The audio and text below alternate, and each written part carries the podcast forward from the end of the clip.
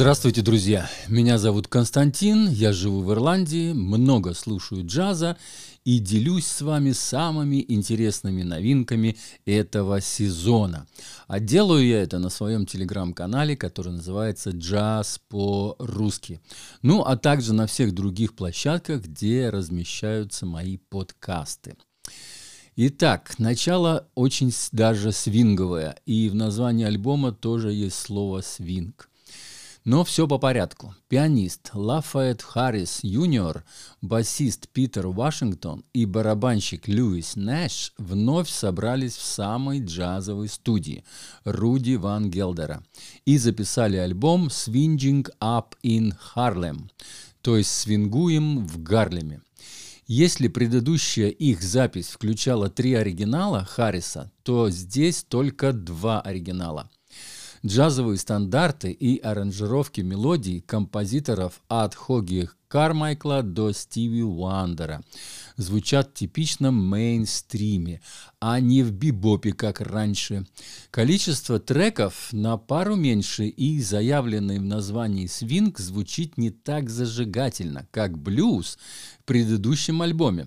Но в общем запись получилась достойная, и профессионализм музыкантов по-прежнему на высоте. Хотя чувствуется какая-то усталость и последствия ковидного периода, наверное. Но это я так предполагаю, потому что а, как бы, может быть, я слишком много ожидал от этого альбома. То есть предыдущий был как бы бибоповый больше, да, более техничный, более такой, ну, как бы сказать, для бывалых музыкантов, этот такой достаточно простой. И вот э, то, что на нем э, зажигалки всего лишь только, значит, три, да, то остальные все очень такие лаунжевые, спокойные вещи. Но вот есть именно зажигательные. Окей, еще последний абзац я вам зачитаю, что я написал под обложку альбома. Альбом больше лаунжевый, чем свинговый, и будет хорошо звучать в ресторанах, гостиницах или на спа-процедурах. Но это я так шучу, конечно. Полезен начинающим как простой и понятный джаз со знакомыми и популярными мелодиями.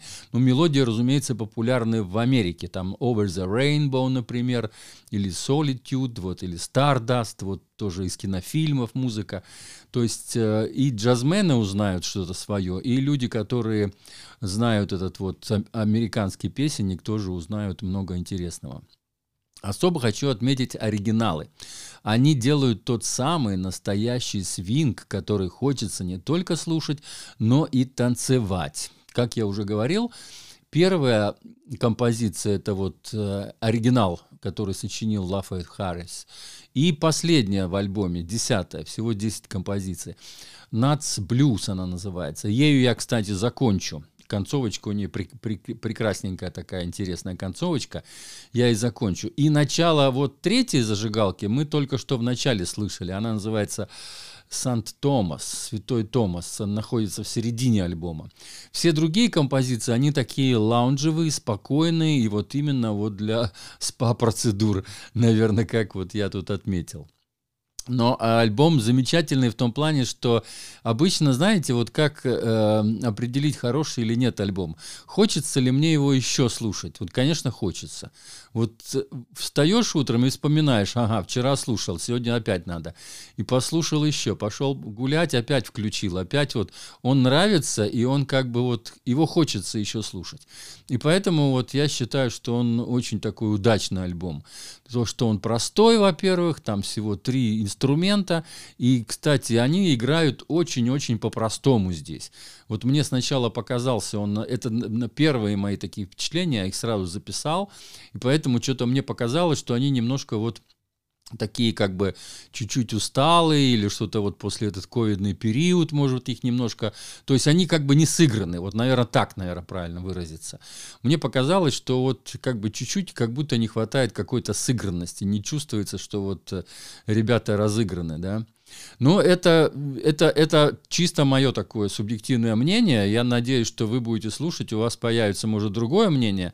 Но вот у меня были такие ощущения какие-то, и очевидно, это же, опять же, от того, что я все-таки ожидал от таких монстров. Я бы сказал, что это действительно высший пилотаж. Что, ну, я имею в виду музыканты очень высокого, высокого ранга. И вот от них всегда ожидаешь что-то очень такое бибоповое, крутое. Ну вот, а этот такой, очень такой спокойненький, лаунжевый такой. Ну, очень приятный альбом. Приятный, вот это однозначно. Итак, что же будет под обложкой альбома? Будет кнопочка «Слушать альбом», разумеется.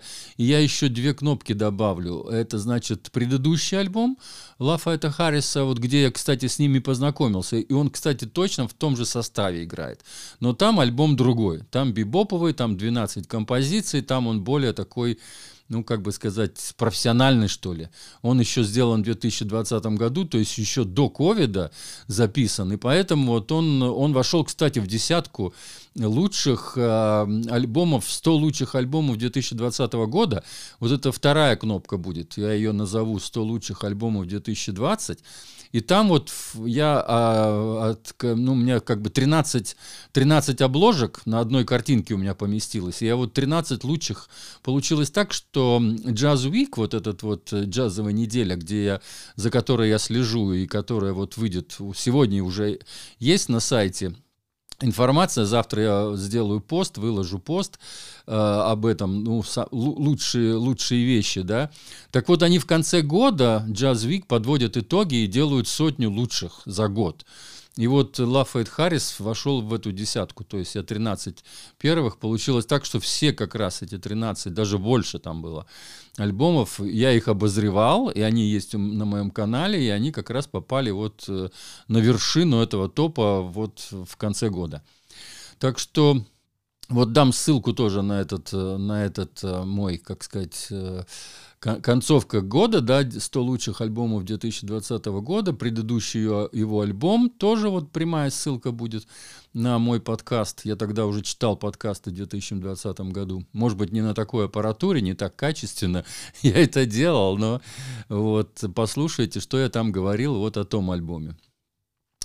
Так, всего, да, три кнопочки, ну и, разумеется, будет сам подкастик, где будут э, всего вот эти три три имени и фамилии, э, кто пианино, басист и барабанщик, и я обозначаю его просто словом джаз. То есть мейнстрим э, — это для меня просто джаз. Я не пишу слово мейнстрим, это чтобы по хэштегу легко было находить на канале стиле, то есть если вы хотите найти мейнстрим, вы вбейте слово просто джаз, и с этим словом, под этим как бы будет подразумеваться мейнстрим тоже. Вот. Так что просто джаз и, и все. Стандартный, такой прямолинейный, как вот мейнстримовый джаз. В словах будут спрятаны ссылочки – Э, три ссылки я вижу. Пианист. В слове пианист будет на его сайт. В слове предыдущая работа, значит, э, на предыдущую работу. Запись оригиналов. Ага, еще вот, скорее всего, эта ссылка будет на этот 100 лучших альбомов. Туда я добавлю. В общем, это эти ссылки, которые в словах спрятаны, это я делаю для того, чтобы люди, кто слушает меня там, допустим, на Apple Music или на Spotify, где там еще мои подкасты лежат, где вы их слушаете, на какие сервисы вы подписаны, там вот э, в описании тоже, скорее всего, эти ссылки высветятся. Хотя не везде. Я не уверен, что везде эти ссылки, вот спрятанные в словах, высвечиваются.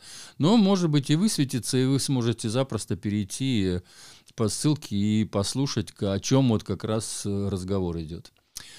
Вот, все, ставлю последнюю композицию. Называется Nuts Blues. Блюз Натальи, наверное, скорее всего. Или, или Nuts. Ну да, но это...